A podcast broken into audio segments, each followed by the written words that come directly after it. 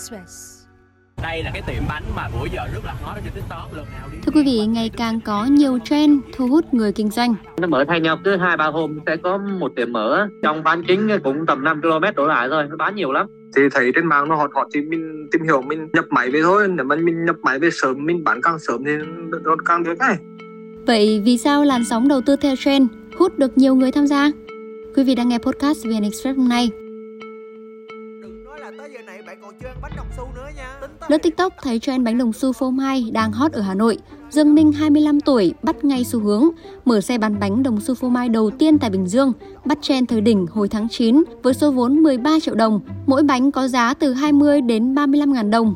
Mỗi ngày Minh bán được 200 chiếc. Minh nói chỉ sau 3 ngày đã hồi được vốn lúc đó là hot ở Hà Nội rồi tới Đà Nẵng. Lướt TikTok là toàn là thấy bánh đồng xu không mà vốn thì ít mà. 8 triệu một máy còn đầu tư thêm xe rồi phô mai các kiểu thì tầm 13 triệu thôi. Mình thuê cái mặt bằng vỉa hè thôi một triệu rưỡi một tháng. 13 triệu là tất cả công cụ mình làm luôn á từ tới xe bán rồi tới phô mai nguyên liệu mình nhập về đó. Cái lúc mà mình mới mở mình ngày bán cũng được uh, 200 cái ngày bình thường. Nhưng mà trên cái tôi mở trước ừm, tầm hai ba ngày tôi lấy là vốn rồi làm bán tuần thì lại vốn rồi còn mấy ngày sau thì mình bán thì coi như tiền lời vậy đó Và trên cái mình mở đầu tiên khu vực đó luôn cho nên là người mua cũng đông lắm Tương tự Minh, anh Quang 30 tuổi tại Hà Nội cũng bắt trend bánh đồng xu ngay khi loạt bánh này đang làm mưa làm gió ở khắp các trang mạng xã hội. Quang nói ngày bán gần 300 chiếc, hồi vốn trong vòng một tuần lúc anh vào cái đầu tiên nó còn chen thì máy móc nó đắt bột nó đắt mọi thứ nó đắt. Thế nhưng mà được cái lúc nó đắt thì giá thành mình bán thì nó lại được giá. À, lúc đầu anh làm thì chi phí cũng khoảng 10 triệu. Ngày đầu thì được khoảng từ 250 đến 300 cái vì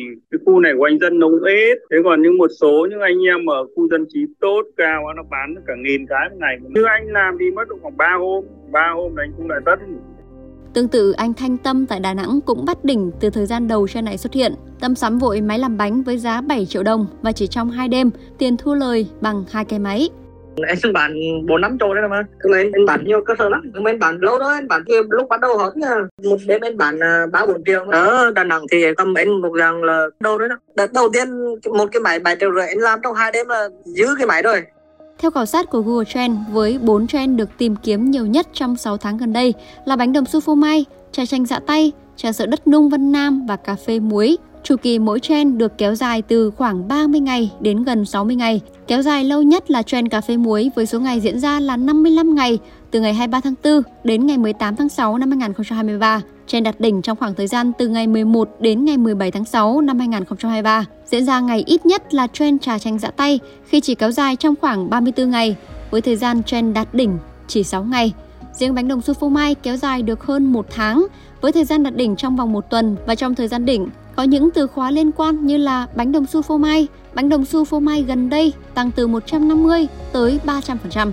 Đánh giá về thực trạng trên, theo thạc sĩ Lê Anh Tú, giảng viên khoa quan hệ công chúng truyền thông Đại học Văn Lang Thành phố Hồ Chí Minh, với vòng đời kéo dài từ 1 đến vài tháng, những trend như bánh đồng xu, trà chanh giã tay hay là cà phê muối hình thành từ cụm từ hot topic, nghĩa là một chủ đề nóng được bàn tán ở nhiều mạng xã hội, đặc biệt là từ TikTok. thường á là cái trend nó sẽ nối vào với lại một cái chiến lược về marketing luôn hoặc là một cái brand story mà họ muốn kể về câu chuyện gì đó có nghĩa là từ cái trend đó, đó thì người ta sẽ triển khai nó ra được nhiều những cái đề tài bên trong người ta triển khai nó đều, đều, đều và thường là sau những cái trend đó đều có một cái sự gót back của một cái đơn vị mà truyền thông chuyên nghiệp agency mà làm những cái chiến lược PR thì nó sẽ đẩy nó lên thành trend. Kiểu như một cái trào lưu lớn thì thường người ta sẽ gọi đó là cái trend theo cái định nghĩa nó traditional nó truyền thống. Còn cái hot topic là những cái nhỏ nhỏ nhỏ nhỏ mà nó cứ nổi lên đều đều, đều trên tiktok kiểu hiện giờ mà gọi là lên xu hướng rồi người ta cũng gọi là trend luôn. Những cái kia thì nó sẽ không có đi theo một cái bài bản gì hết và nó sẽ uh, vô tình được giới trẻ hưởng ứng rồi nó nổi lên và sau đó thì nó cũng sẽ chìm rất nhanh. Nó sẽ không có một cái mục đích hay là có một cái công ty hay là một cái gì đó được phía sau cụ thể để mà cố tình lăn xê nó lên. Thì thường nó sẽ vài tháng hay là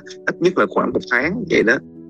Và lý giải vì sao vòng đời chen ngắn, theo chuyên gia tài chính Ngô Thành Huấn, giám đốc khối tài chính cá nhân FIDT, do chủ nghĩa cá nhân hóa ngày càng cao trong sản phẩm về dịch vụ, khẩu vị sở thích của người tiêu dùng ngày càng ngắn tức là vì nè ngày xưa á thế hệ 8x mà còn nhỏ đó anh chỉ có bánh bao chiên thì thôi. Anh làm gì có 100 cái sự lựa chọn giống như thế hệ Gen Z hiện nay. Thì khi mà kinh tế phát triển á, thì dân số cũng tăng theo và cái nhu cầu để mà cái sự đa dạng của kinh tế á, bắt đầu nó phát triển. Thì người ta mới nghĩ ra rất nhiều cái để làm rất nhiều cái món ăn rất nhiều công thức đồ uống mới để đáp ứng cái thị hiếu. Và khi mà người ta thay đổi liên tục á vô hình chung người ta sẽ làm hư người tiêu dùng ở góc độ gì nè?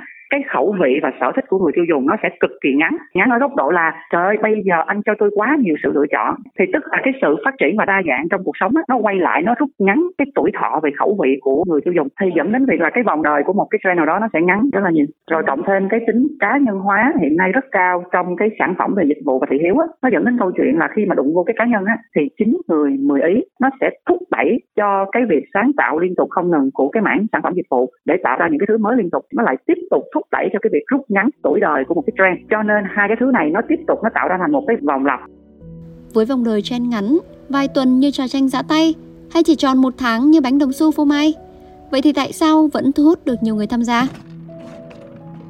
Mình nói vì số tiền đầu tư thấp, tỷ lệ hoàn vốn cao cũng không cần marketing, sẽ có người tự tìm đến lúc đó kiểu giống như mình đón đầu xu hướng vậy á. Mình thấy cái này sao nó rầm rộ ở đâu nó cũng mở nhưng mà anh xếp hàng quá trời. Cho nên mình suy nghĩ là cái này đầu tư cũng không bao nhiêu cả. Mình mở ra mình ngày bán tầm trăm cái thì chắc chắn là sẽ được. Cho nên là mình ra mình làm luôn vậy đó. Trong đầu nghĩ là một trăm phần trăm mở ra là sẽ có khách mua rồi mình mở ra cái người cứ xếp hàng mua nườm nượp nườm nượp cái này cũng không cần quảng cáo hay đăng bài gì hết trơn á. Người ta thấy người ta sẽ vô mua à. mình chỉ kinh doanh cái này kiểu giống như là mình thấy nó hot là mình bán vậy thôi chứ.